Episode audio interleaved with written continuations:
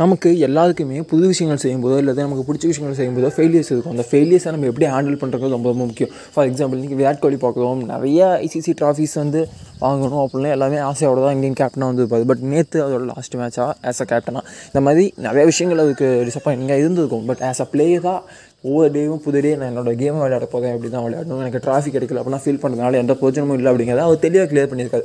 இது போல தான் லைஃப்பும் நமக்கு நிறையா ஃபெயிலியர்ஸ் வரும். நிறைய எக்ஸ்பெக்டேஷன் வந்து கிடைக்காம போகலாம்.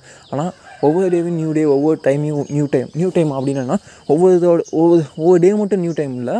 இந்த ஈவினிங் வந்து என்னோடய நியூ ஈவினிங் அந்த மாதிரி ஒவ்வொன்றையும் நம்ம புதுசு புதுசாக கற்றுக்கணும் புதுசு புதுசாக அணுகணும் அப்படிங்கிறது தான் நம்ம அதுக்கிட்ட கற்றுக்கூடிய விஷயம். ஒரு கிரேட் பிளேயர் ஆக்ஸ் ஆஃப் விராட் கோலி